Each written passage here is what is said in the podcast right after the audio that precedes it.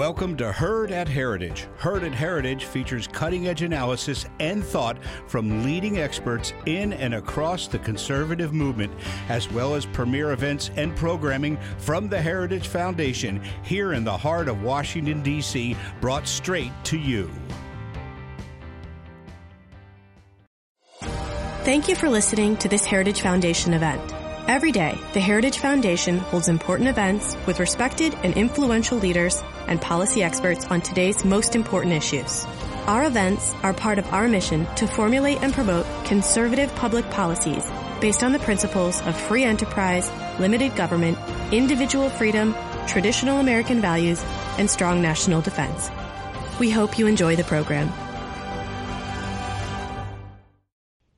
Hello, everyone, and welcome to Heritage Foundation. I'm Andrew Parks, the Assistant Director of Lectures and Seminars. Uh, thank you for joining us today in the Lewis Lehrman Auditorium. I just wanted to take this opportunity to remind everyone to please silence your cell phones and encourage anyone who's watching online to submit questions by emailing speaker at heritage.org. Additionally, the recorded video of this program will be posted on the website for anyone's future reference or to share in the future. Now it's my pleasure to introduce the host of today's program. He is the Senior Research Fellow for Defense Programs, focusing on naval warfare and advanced technologies here at the Heritage Foundation in the Center for National Defense. It is my pleasure to introduce Thomas Callender.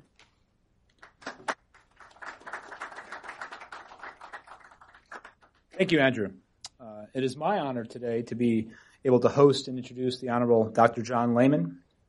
I had just entered the Naval Academy in the summer of 1986 when uh, the events that Dr. Lehman will talk about here in Oceans Venture were in uh, full swing. And uh, when I had to memorize my Navy chain of command, uh, he was at the top of that uh, that chain of command. Uh, Pennsylvania native, Dr. Lehman holds a Bachelor of Science from St. Joseph's University Bachelor of Arts and Master's degrees from Cambridge University, and a PhD from the University of Pennsylvania. For more than two decades, he flew various tactical aircraft in the Naval Reserve. He's a founding partner and chairman of the J.F. Lehman and Company. From 1981 to 1987, he served as a Secretary of the Navy for President Reagan, where he was a driving force behind implementing the nation's new maritime strategy and building the 600 ship Navy. In addition, he was a naval flight officer in the reserves for 30 years, achieving the rank of captain and he had the unique opportunity to witness the Cold War and this new maritime strategy as not only the Secretary of the Navy, but actively flying fleet exercises as an A-6 bombardier navigator. He served on numerous boards and organizations, as well as being an award-winning author of several books on naval strategy and history. He was also a member of both the 9-11 Commission and the National Defense Commission. As Dr. Lehman will talk about today, Oceans Venture is not simply a history lesson of what happened in the Cold War of the 1980s, but many of the challenges faced by the U.S. Navy today uh, resonate with what he talks about here today. Please welcome the Honorable John Lehman.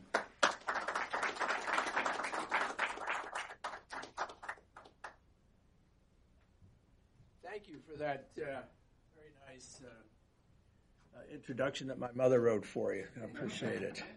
So uh, it's great to be back here. It's daunting to walk in, though, uh, immediately to see the bust of my first roommate here in in D.C.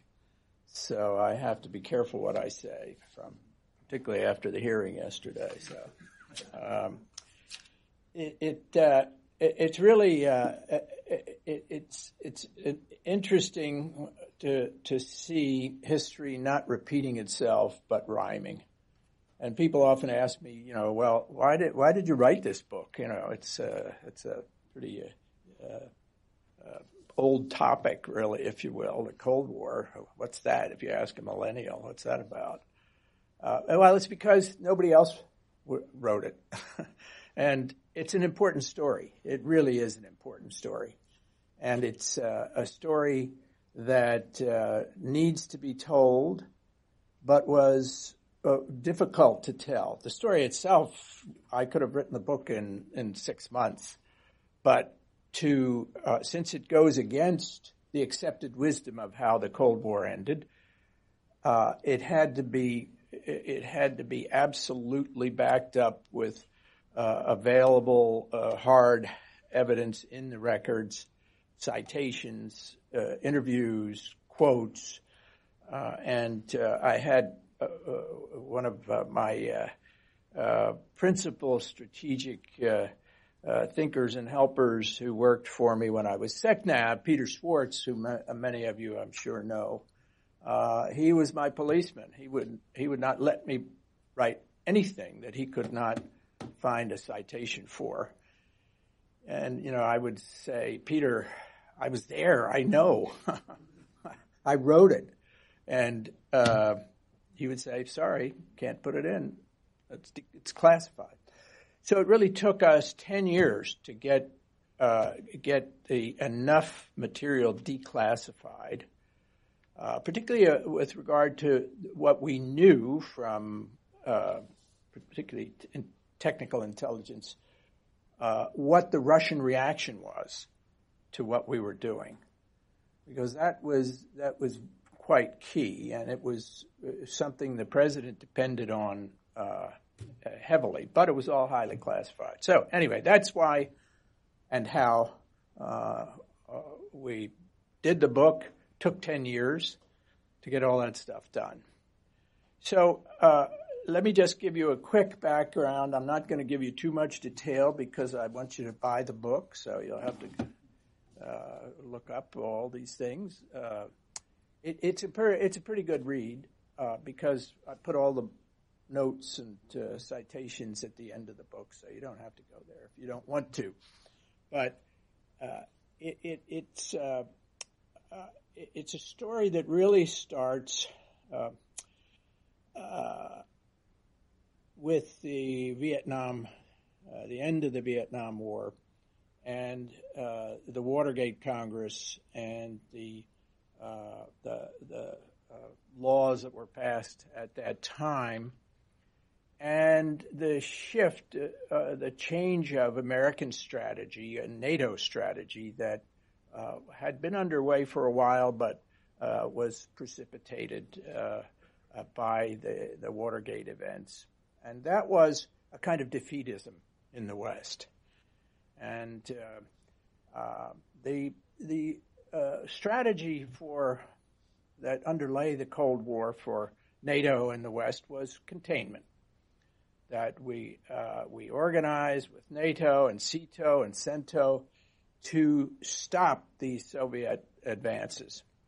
And uh, it worked, it worked quite well.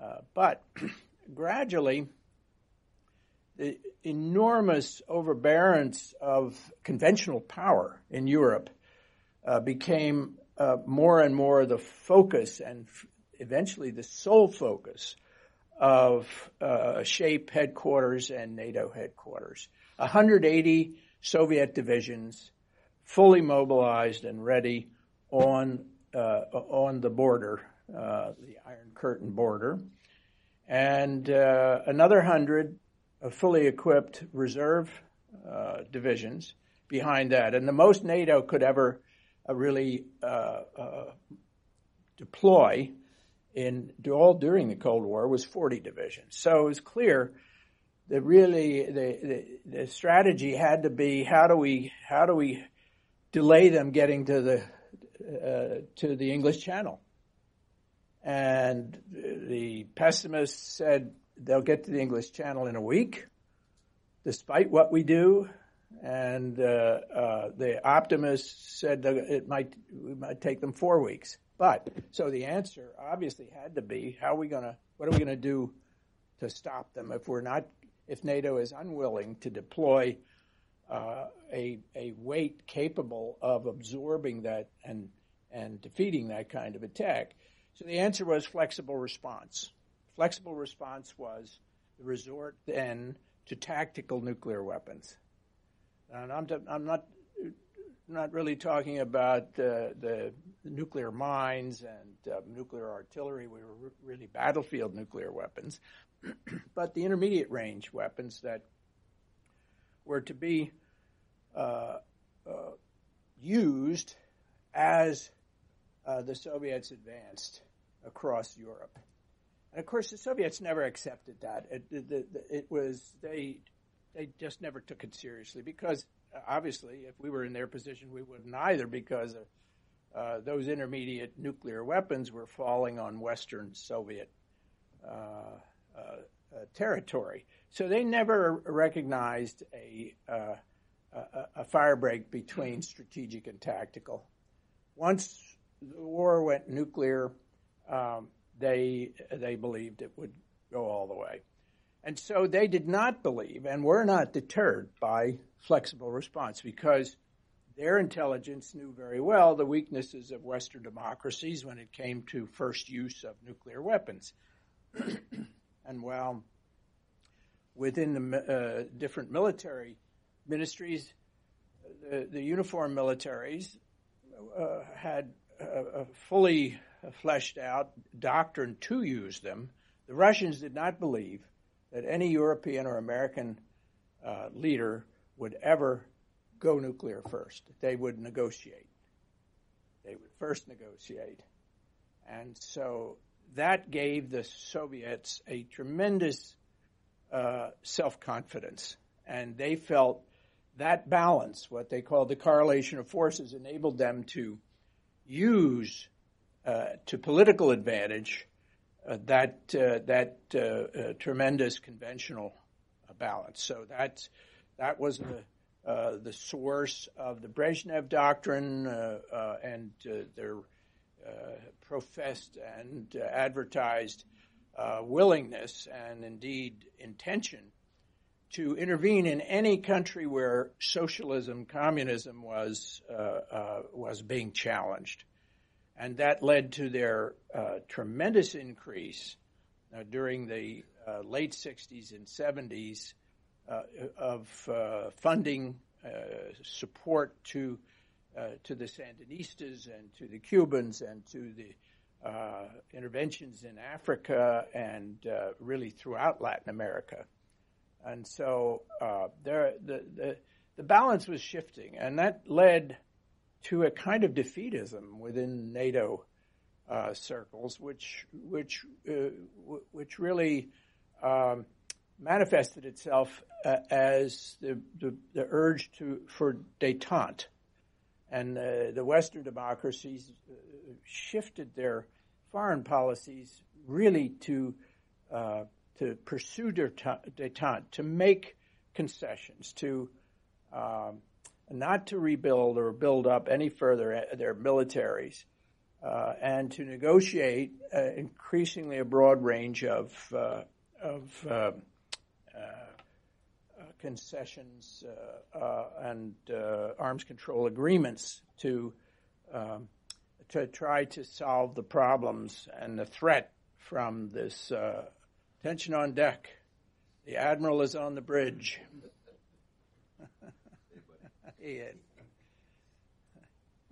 I was just saying I've been uh, uh, I've been so nervous coming in and finding my roommate's bust as you walk through the door. So, uh, uh, but welcome aboard. So, in, in, any case, this defeatism was not shared by a broad range of intellectuals and uh, professionals and statesmen. Largely in what's what used to be called the realist school uh, of, uh, uh, of national security policy. The uh, geopoliticians like Kissinger and uh, Sam Huntington at Harvard and Robert Strausz-Hupé and Bill Kintner at Penn, and that was a broad school. And Ronald Reagan got very interested in them after he lost the nomination in, in 76 and he embarked on a, uh, a, a fairly in-depth uh, uh, graduate program to really understand the the intellectual foundations uh, of, of a, a, different approach than what was the orthodoxy through the West at the time. And so he traveled and met uh, with the leaders in Europe, uh, particularly people that shared his worldview, like Helmut Schmidt in Germany and Maggie Thatcher in the UK and others in uh, in Asia, and uh, he read deeply during those uh, those years. And uh, then when he announced that he was running for the nomination again in 77, and he was asked, Well, if you become president, what's your Cold War strategy? That's when he famously said, My strategy will be straightforward and simple. We win, they lose. And he really believed that. And of course, he was ridiculed by the establishment and the intelligentsia, so called, and this cowboy, this B, uh, B film actor, doesn't understand the nuances of, uh, of policy making, and uh, and he was ridiculed. But he had really done his homework, and he had brought around him advisors to help him put together a plan to move from containment to a forward strategy that involved rollback, intellectual rollback and political rollback, instead of just containment. And uh, he he was very impressed with work that was going on and long-term policy uh, going on at the Naval War College and elsewhere uh, uh on naval strategy. Because since since the 19th century, well, really before that, uh, naval culture and naval doctrine was n- not. The only defense was offense. That was uh, the foundation of Arthur uh, Alfred Thayer Mahan.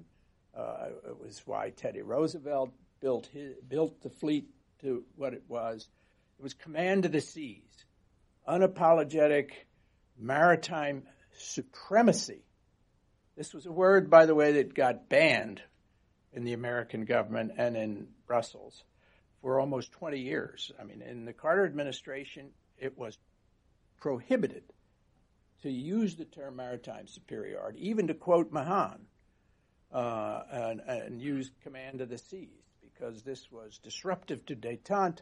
And uh, as a, uh, another manifestation of that policy, there was uh, a prohibition against the, taking the annual Navy exercises north of the GI-UK gap, the Greenland, Iceland, UK uh, continent uh, gap, became a kind of Maginot line. And while some naval ships, uh, combatants, were did go up there into the Norwegian Sea and into the northern Pacific waters, never as a large formation, single, double ships, uh, but never, never major exercises. And there were major exercises all through the Cold War, every year uh, in NATO, but they were, uh, and I'm talking hundreds of naval ships, but they were prohibited from going north in those exercises, uh, north of the GI-UK gap. And they, uh, the exercises were useful practices, underway replenishment and integration of communications and so forth uh, between the NATO navies but never any uh, real strategic thinking behind those exercises. It was all tactical. So uh, Reagan really believed during the campaign that this was fundamental uh, to uh, ending the Cold War, that we had to change our uh, uh, strategic thinking. We had to use the tremendous advantage that NATO had, which was ignored in, in Brussels and SHAPE, and that was geography. Brussels and SHAPE and all the NATO planning meetings, and I see people, a, fair number of people here who have attended these NATO ministerials and uh, the nuclear planning group and so forth. It was obsessively focused myopically on the Fulda Gap, the North German Plain, and the conventional uh, uh, land balance. The seas were something that, you know, uh, the Navy needs to bring the beans and bullets, but there's nothing else they can do to affect uh, the, the North German Plain. And so uh, this this was a, a, a, weird kind of uh, total refusal to look at a map because Anybody looking at a Mercator projection can see that the Warsaw Pact was a landlocked uh, alliance, nearly all of it above the 50th parallel, which is lousy geography uh, for agriculture, which was why Russia uh, depended throughout the Cold War for 85% of its foodstuffs from uh, the free world. And they had essentially no warm water ports. They had uh, uh, uh, they were surrounded by the seas, and and it was the NATO navies who historically and traditionally commanded those seas. And this is there were a few people like Admiral Gorshkov who, who understood this and were able to get, having served as chief of the Navy for 30 some years, was able to get support to take command of the seas so that they could not be used against uh, against the Soviet Union. But uh, inherently, the great navies of the world were uh, were the NATO navies and the uh, uh, Japanese and uh, other allies in in Asia. So this was a huge advantage, a geopolitical advantage that NATO was ignoring, and so uh, Reagan ran on a platform. If you look up uh, the 1980 uh, Republican platform, it is built on the national security side on the 600 ship Navy and maritime supremacy. That was the major plank that he ran on in, in the foreign policy side of, uh, of the campaign.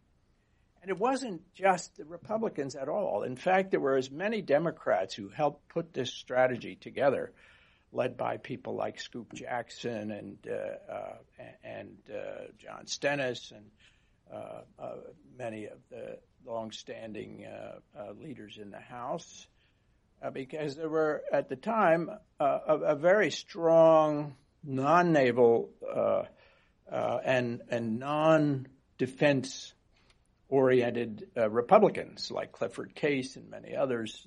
That uh, so it was really a, a, bipartisan majority, not a Republican minority. It wasn't polarized the way it is today and uh, uh, and really that's how it succeeded because when Reagan won the election, he immediately started implementing it, and uh, he uh, uh, with the help of many of the people here and uh, that have spoken here, uh, like Bill Schneider and others, the program had been fully uh, costed out.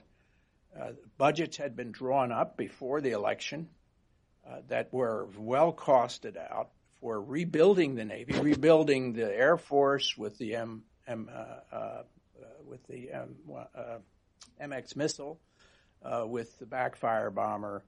The Army was to be expanded and was expanded to 20 divisions. So it was across the board but uh, it was the Navy that was the major thrust to use the vulnerability, use the Navy to prove to the Soviets that they had huge vulnerabilities that NATO had been ignoring. And so uh, uh, during the transition in meetings, uh, he asked, "What can we do to show the Soviets that we that this is really a fundamentally change in NATO strategy. This is not just a cam- this is not campaign rhetoric. This is a real change that's going to end the Cold War.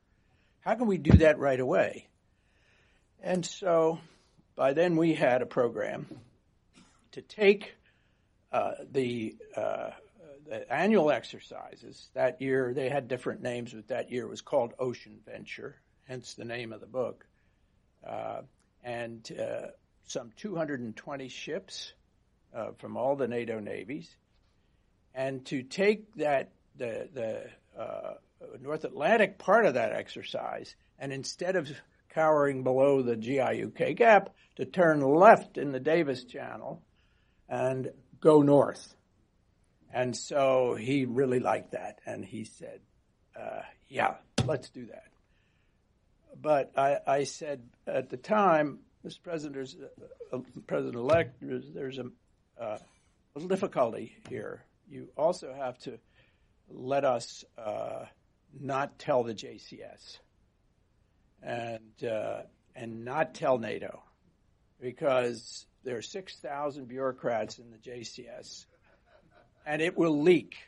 It will be guaranteed to leak, and then you'll have to deal with the uh, with the public debate.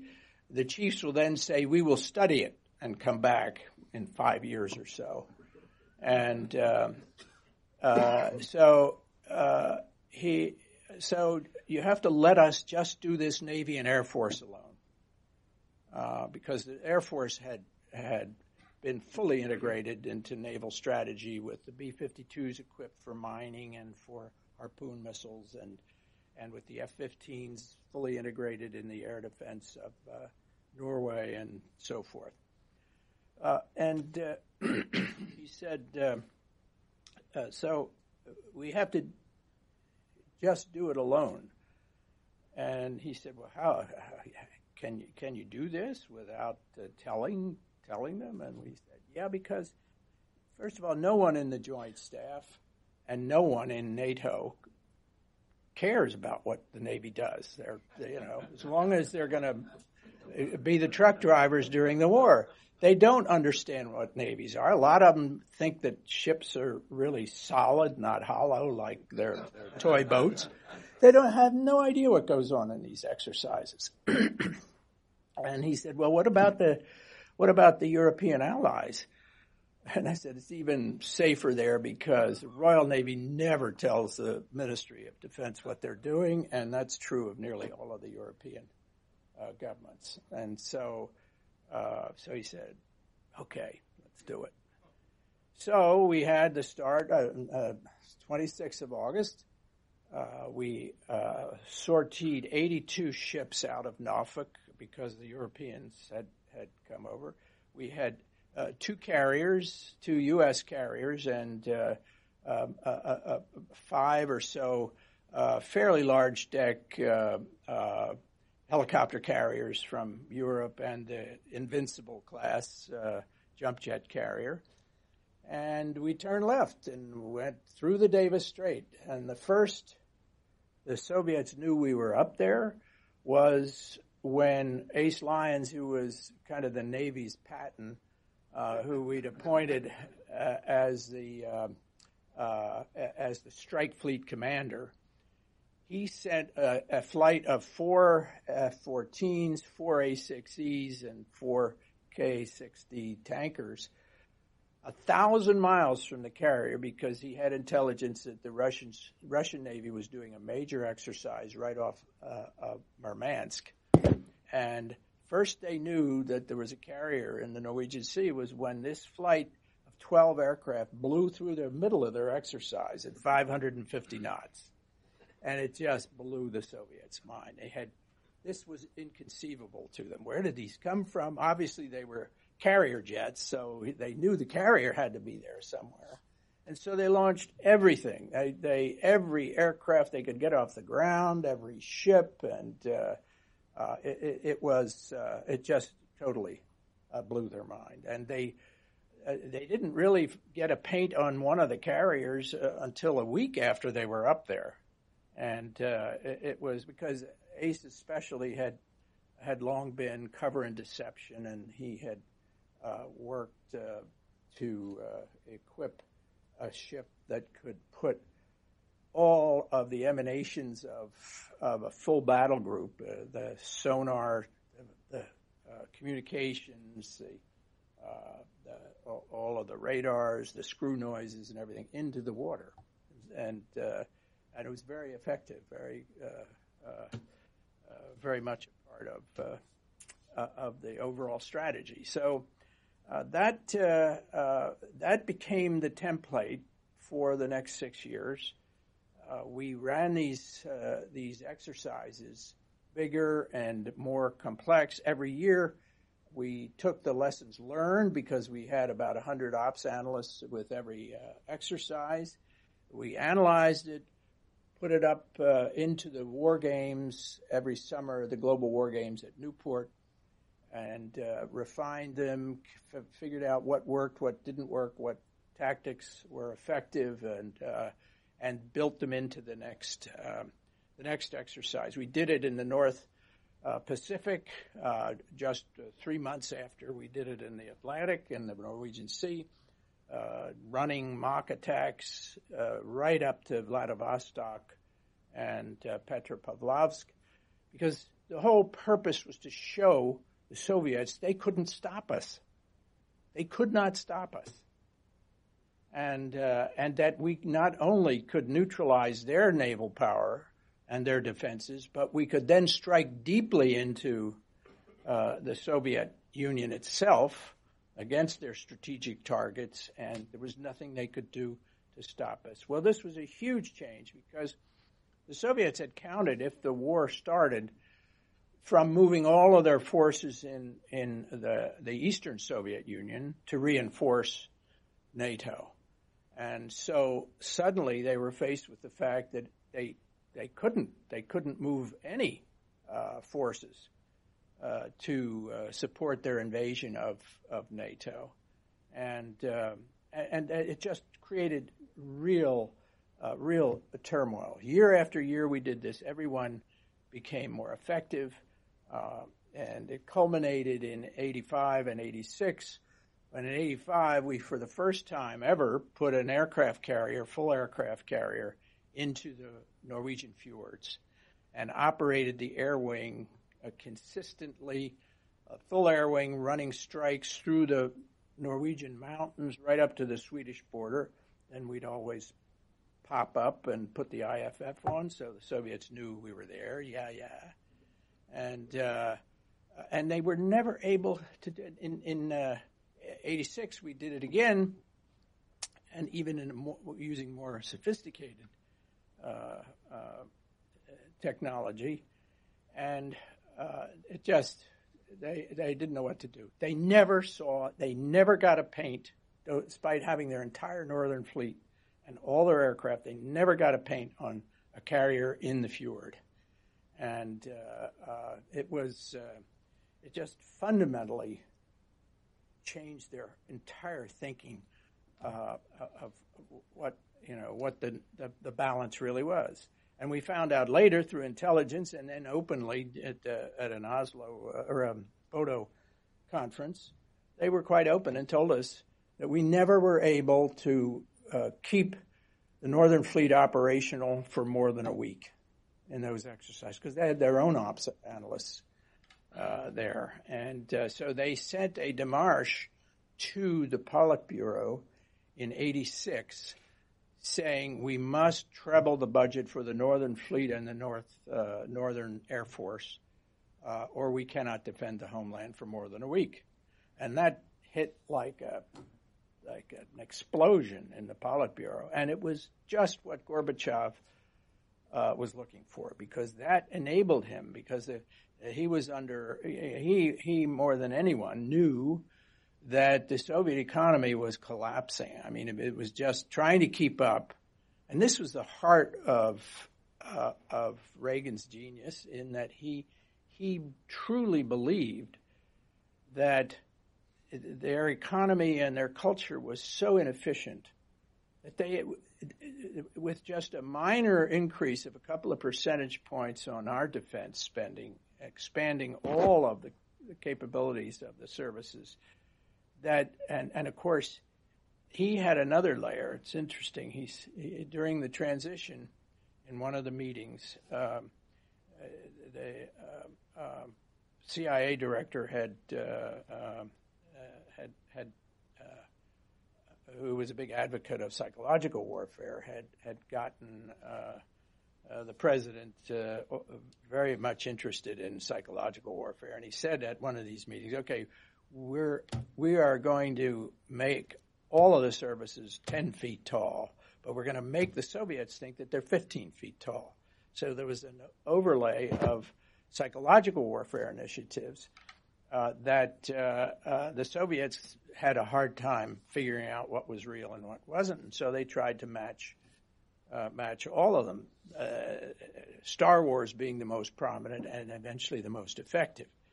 And the president in a couple of years came to be a true believer in Star Wars, not as a psychological add-on, but as a real program.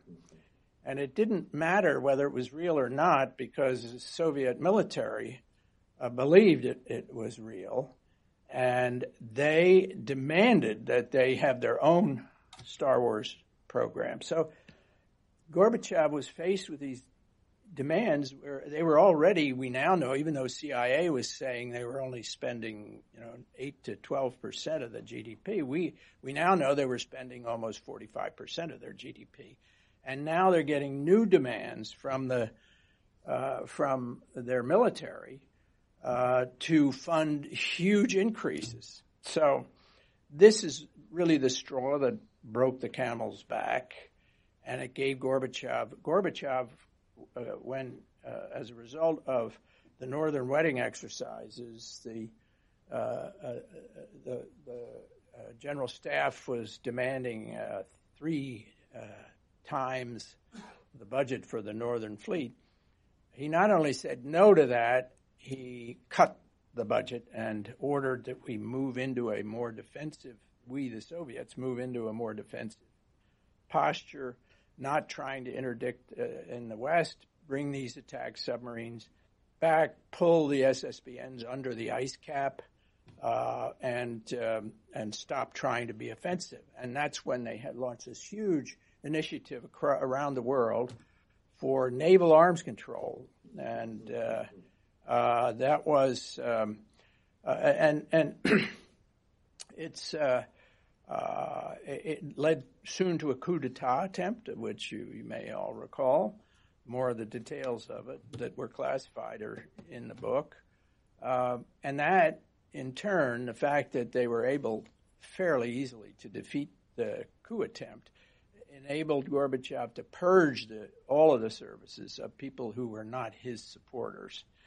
Uh, which were most uh, most of the top uh, top leaders, and so that enabled him to s- sit down seriously with President Reagan and start to negotiate really. But he was still, of course, that led to Vladivostok, uh, and uh, his his two top priorities were uh, naval cutbacks and, above all, stop uh, Star Wars, SDI. And that's when Reagan said no and walked away. And uh, that forced the Soviets then to negotiate seriously. And uh, um, that was the end of the Cold War. And uh, that's my story, and I'm sticking to it. Thank you. Questions? Yeah. A couple questions reading the book, I'll ask you, and then I'll open it up to our uh, distinguished audience here. Um, so you mentioned uh, history not repeating itself, but rhyming, and uh, that came back to me uh, throughout the book as, as I read it, uh, and it I think definitely resonates today. Right, you say of people uh, prevailing attitude of you know foreign policy. I think even you see internationally now of you know appeasement, containment for some of these you know bad actors, people around Russia? Is it North Korea? Even some of the things that China is doing very aggressive um, around the world, and uh, and also if you look at you know some of the threats now today, this more modern capabilities, you know, long range missile sets, uh, space based ISR, and and many will say that oh it's it's an unwinnable war, right? The Navy carriers are um, obsolete. We can't we can't uh, you know fight back. Um, and but looking back, you know, at this and then looking towards today, I've been interested in your thoughts of this and, and should you know the Navy is and the nation is starting to do some more um, more complex exercises with BALTOPS, but do we need to take uh, you know kind of up it a few steps and go back to much more complex uh, joint exercises that are really pushing new strategies uh, in the war fighting proficiency and some of those that would and your point of whether uh, some may think this is much more escalatory on that piece. I'd be interested in your thoughts. Well, a very good, simple question. it's, um, uh, you know, underlining Ronald Reagan's strategy was not to uh, defeat the Soviet Union, not to build a military uh, that uh, could enable uh, attacking and bringing down, um, but to make it clear to the Soviets that they could not win by going to the military, to deter.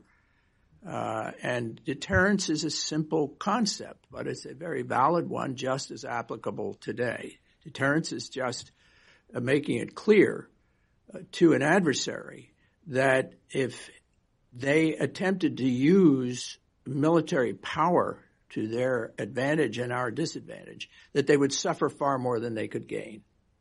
And uh, uh, that's what underlay Reagan's forward strategy, and it succeeded because it soon became clear that they could not defend the homeland from all azimuths around the world where naval power could be projected uh, could be projected in naval and air power, uh, and uh, uh that's what we have to reestablish today. That's what we don't have today. That's why uh, we've uh, the, the, the, basic problem with the disturbers of the peace today, China, Russia, North Korea, Iran, is they perceive that they can gain advantage without cost or with an acceptable cost.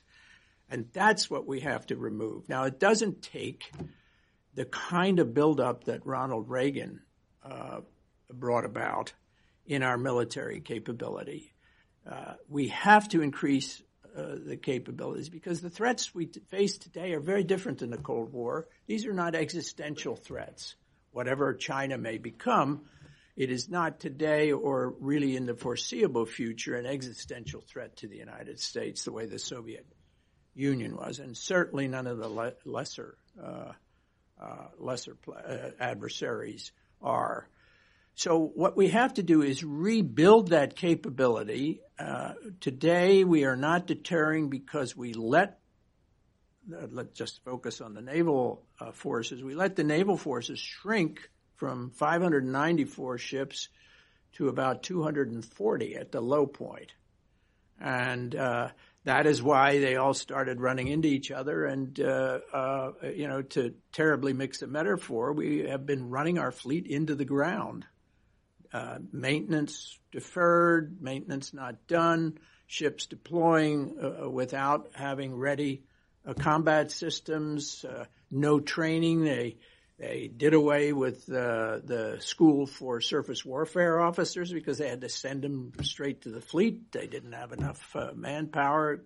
Training just kind of collapsed, and uh, and so we lost the edge, and we lost uh, lost the the mission capability. Quite apart from the numbers of ships, it was the numbers that for, that brought about this tremendous erosion during the period, particularly of sequester, when uh, we had no defense bills, at 11 straight continuing resolutions, and and um, and so uh, it's not uh, it's not rocket science, and it's not a massive increase in, in budget breaking spending to restore.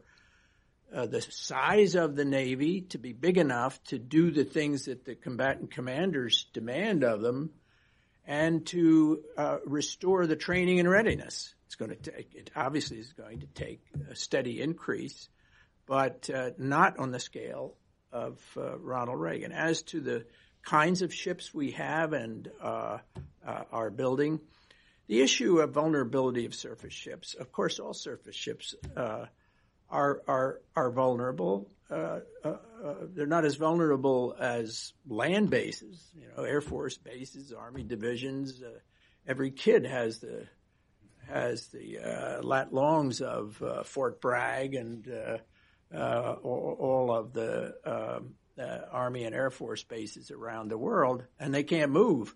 At least our small fleet can move at 30 to 35 knots and use cover and deception, and so they're harder to kill carriers, uh, it, it, there's nothing new in the carrier debate. The first uh, first claims that carriers were too vulnerable to spend money on was in 1917 when the British launched the first full aircraft carrier.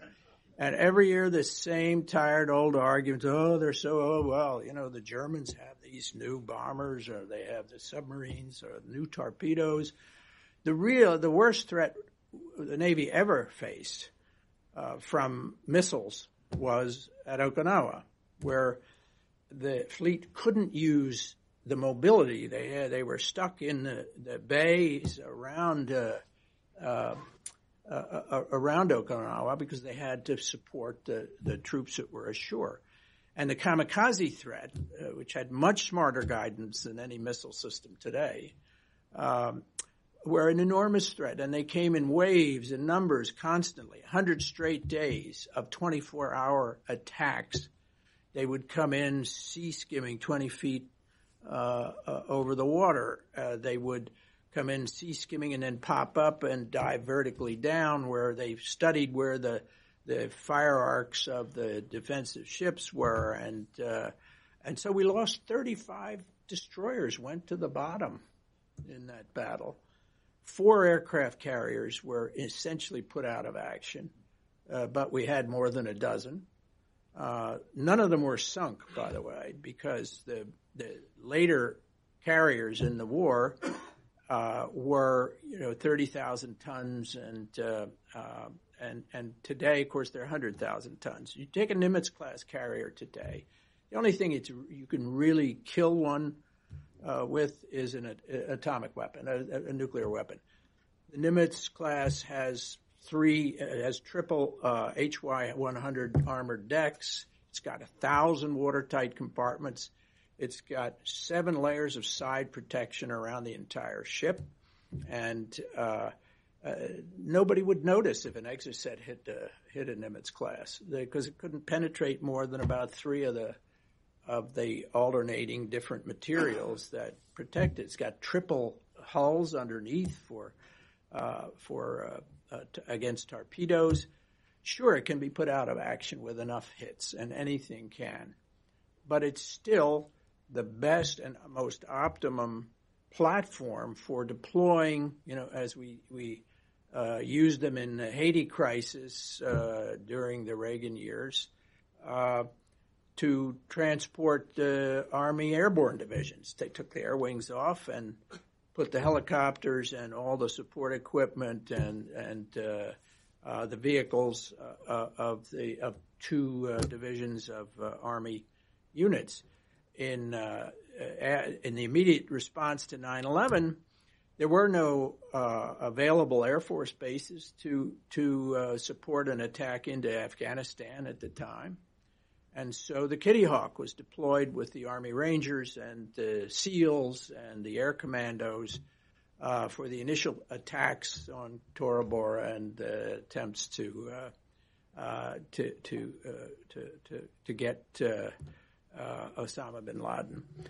Uh, so a carrier is just a movable, survivable piece of of uh, American sovereignty, and uh, to do away with them because there are new kinds of missiles uh, is silly. Because the you know, there's been a seesaw uh, back since the Stone Age on offense versus defense. New breakthroughs in offensive weapons uh, give them an advantage to the offense for a certain amount of time, and then the defensive systems uh, take over.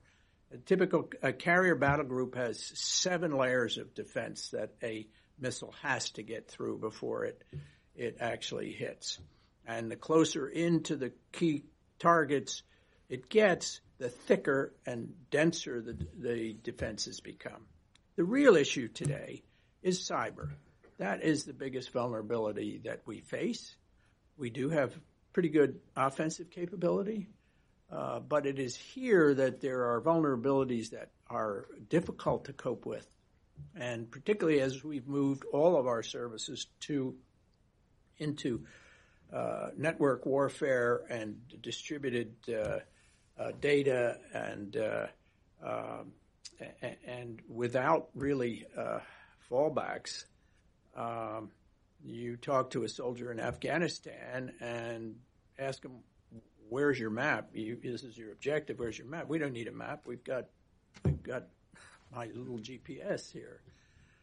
Uh, in the Navy, they don't teach uh, uh, they don't teach uh, celestial navigation anymore, as you know. Did you take it? Oh yes, I did, sir. Yeah, I definitely I had to practice with that. And, And you may be called back to active duty. because, uh, even in my submarines, we still practice uh, shooting the stars. Yeah, well, uh, uh, we, we have uh, we have these vulnerabilities that we did not build a graceful uh, uh, degradation into our systems because who knew, you know? And now we know that cyber there is no no digital system that cannot be attacked through cyber.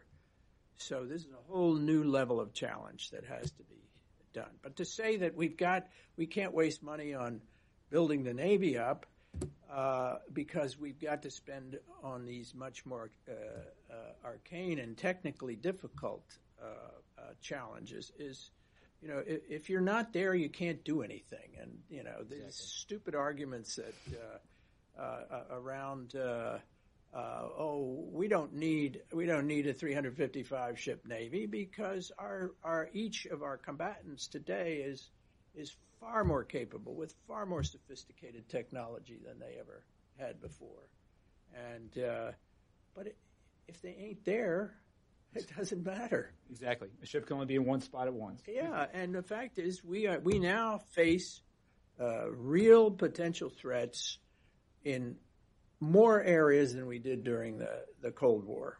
And uh, we, we are very vulnerable, uh, totally dependent on a very integrated trade uh, network around the world.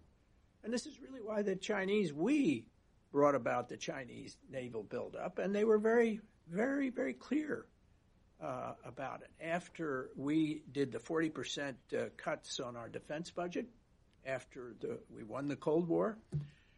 Uh, the Chinese, and we had lots of interaction with the top Chinese uh, thinkers and leaders. Uh, I, I, was over there twice, and everybody I met with, uh, from the top, the general staff and the intelligence bureaus, they were all Caltech and UCLA and Stanford grads, all with very nice Italian suits and uh, uh, very bright people, and they were very frank. They said, "Look, you know, we're we are far more dependent than you are on uh, on uh, the seas. Uh, all of our foodstuffs and technology, eighty-five percent of all of it comes through these straits of Sunda and Malacca and and uh, uh, through the South China and East China seas and." Uh, and you're not here. You used to be here. We never see a carrier anymore. And, and you know, uh, it's there are no naval ships visible anywhere in the Pacific, and so, uh, and we know, you know, we follow your politics very closely. We know you're not going to rebuild this navy that you are uh, dismantling, and so we had depended on uh, a certain stability in the in the Pacific, which is now disappearing. You can't even stop the pirates in the Indian Ocean, and so we're going to build a 600 ship navy ourselves. We'll build it. And we have to command the seas really all the way out to Hawaii. You can have Hawaii. I said, wouldn't you be interested in California?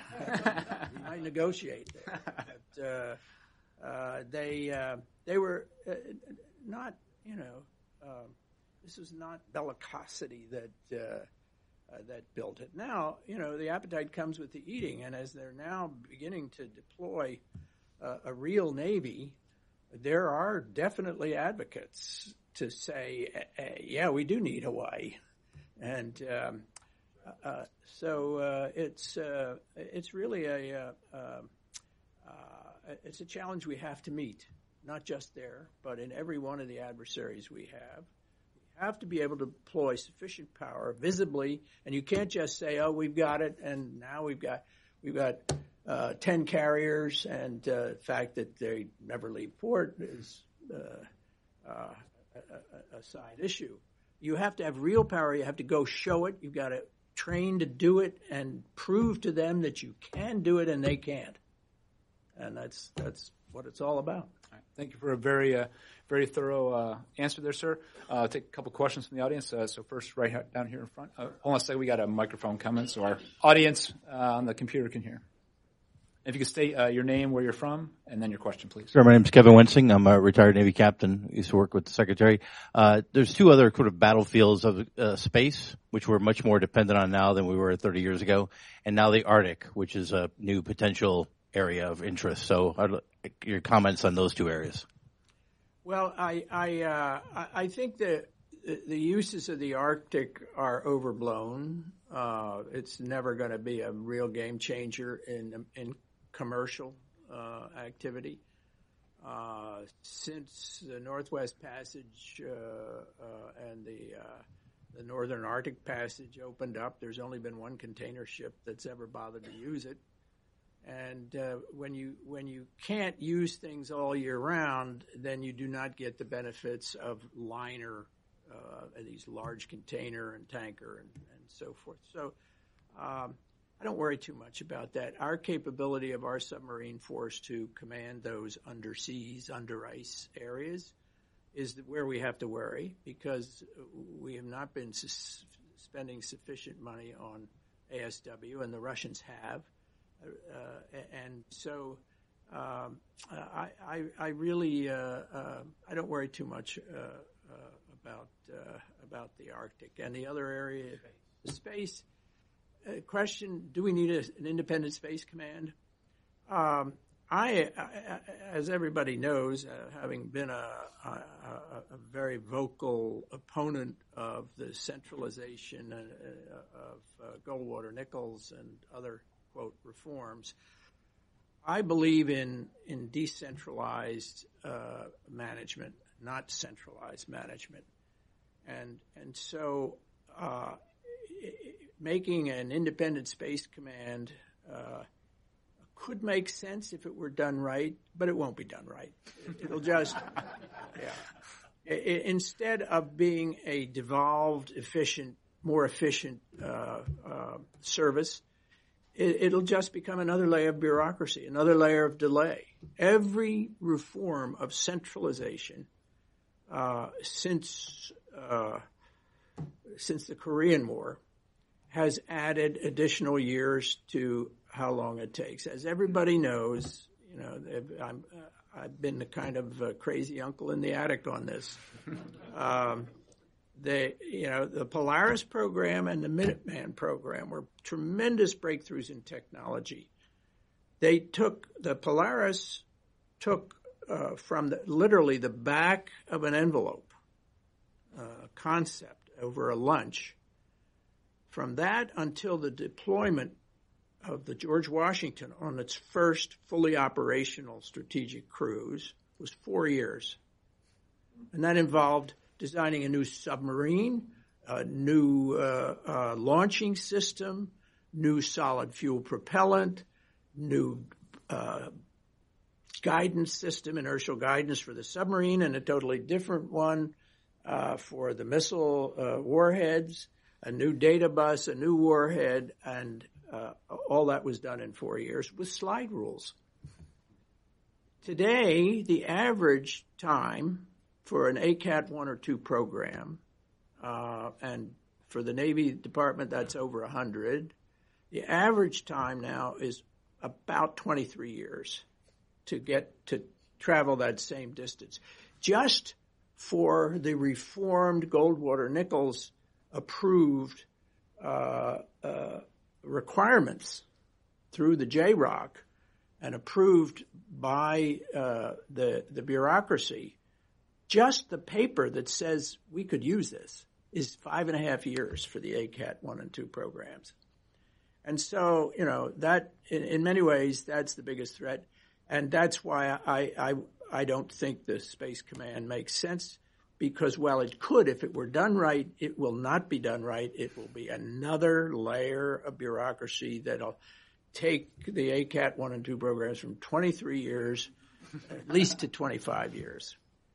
Thank you. I think I saw another uh, gentleman in the white shirt there. Thank you. Sir, uh, Carl Golovin, retired special agent, U.S. Customs, 9/11 responder, domain reference and idea lives liveson.net. Uh, sir, you uh, thank you for your leadership, and you were introduced as a 9/11 Commission member, a very important duty. And um, as a responder, I, I, have to take the opportunity to ask you. I helped sift the rubble of World Trade Center 7, the third tower of 47 stories that collapsed that day uh, which tends to undermine the official story. There's since come out evidence of controlled demolition in that tower as well as one and two, which your commission was led to not even mention World Trade Center 7 in your report. Also, I understand that you had abundant information about Saudi involvement, but you were led perhaps by certain FBI elements to not draw conclusions about that. So I, sir, I previously asked you this at the Institute of World Politics. You gave very informative responses, but they redacted my question and your very informative responses from their record of that. So I'd please ask you to inform the public with your answers on these important issues. Thank you. Well, uh, I uh, I am agnostic on, on, the Building Seven issue, um, and uh, the reason I'm agnostic is I uh, I I believe the response that was made uh, with regard to the sources of that attack uh, were sufficient under the case, and that um, it it would not make a huge difference if we found that there were other people uh, in, involved, uh, because those other people would not uh, have distracted, I mean, the investigation from the source of this. Uh, and uh, and the conclusions we drew was that uh, the layering of of the bureaucracy and the stovepipes uh, prevented the sharing of information, uh, and uh, um, it. it I think we, we we made the right recommendations. Um, to to tear down those layers um, and and uh, really have more sh- sharing of key information. Uh, the source uh, uh of the uh, uh, of those attacks. I'm, I'm, sure many of you have read the Looming Tower or seen the excellent movie about it there uh, uh, there was a blindness, uh, you know, after uh, that our system and the refusal to share is most dramatically illustrated by uh, when the uh, the first attack of the Blind Sheikh group, which was really Al Qaeda, the precursors to Al Qaeda, the information the director of CIA at the time told me face to face that he was not allowed to look at the evidence that had been gathered by the FBI and the NYPD because it was under seal because it, it, there had been a grand jury convened.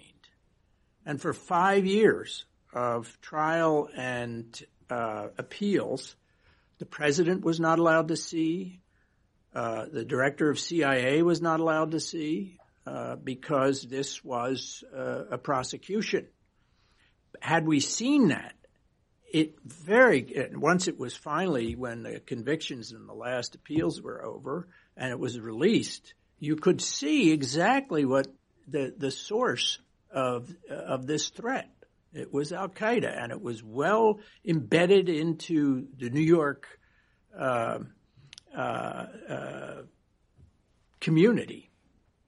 And uh, after that, and so we could have stopped 9/11. We could have stopped it if if the sharing of the information that CIA had had been shared with FBI.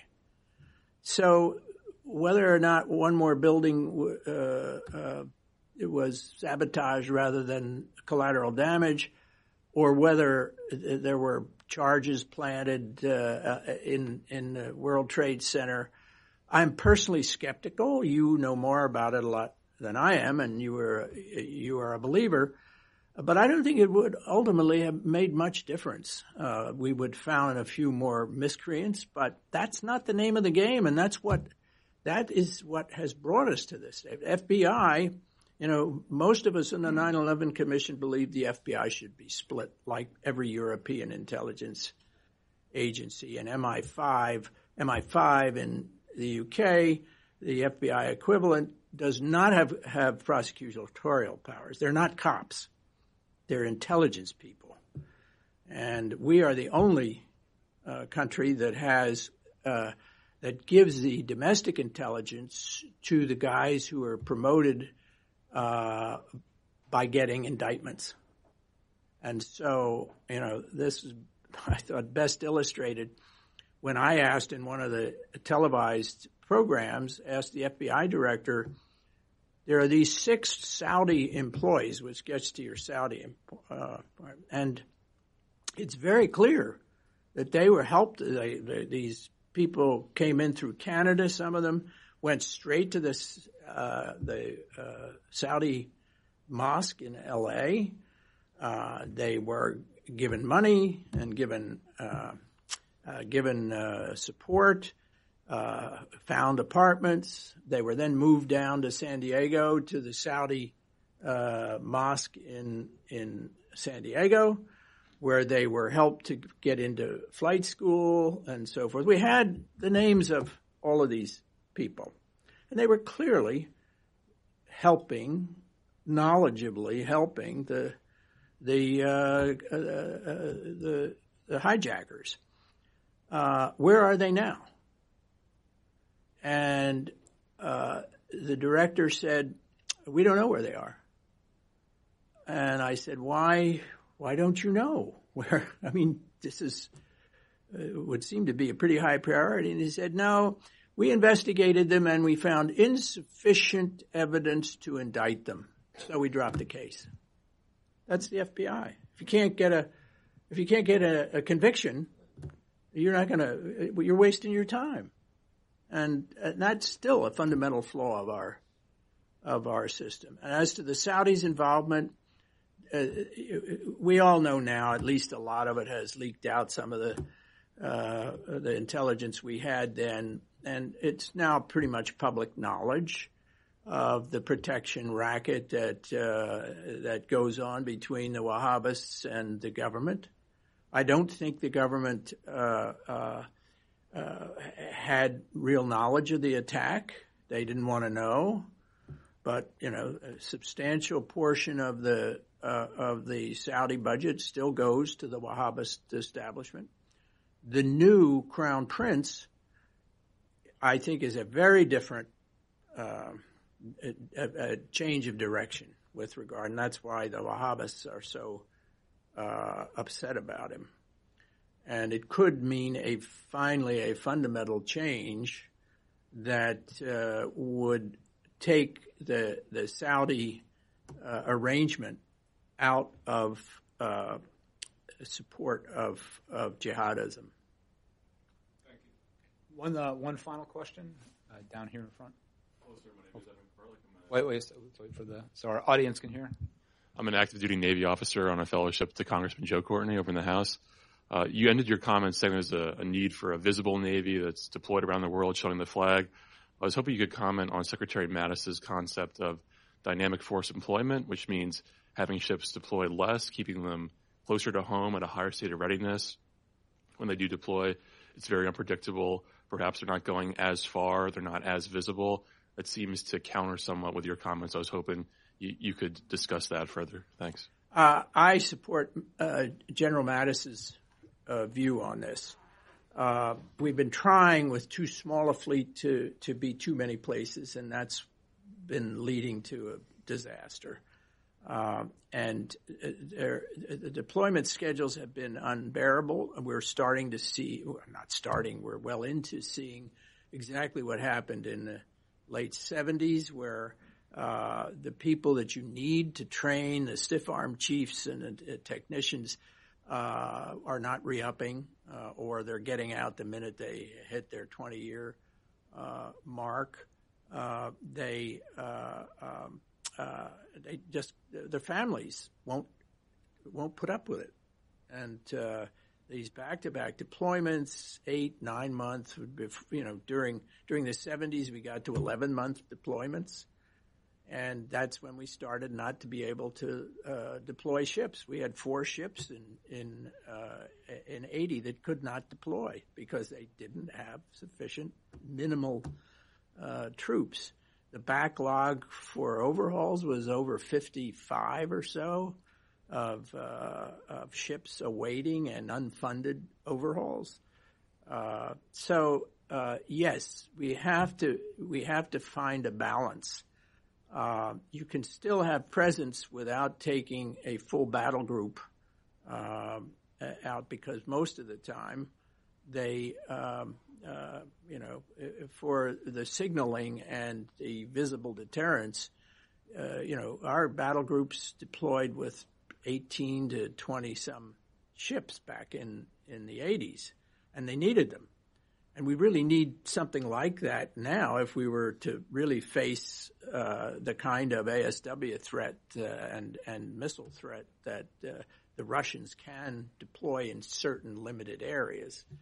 Uh, because we're, I think we're, if there's one area where we're really behind, it's not missile defense, it's, uh, it's uh, ASW. We have let the SOSUS systems erode to, um, well, I won't go too far into it, but way beyond where they should have been allowed to erode. We, the Soviets have concentrated their limited resources. It's important to understand that, you know, as John McCain always used to say, you know, this is a, a gas station with an economy the size of Denmark.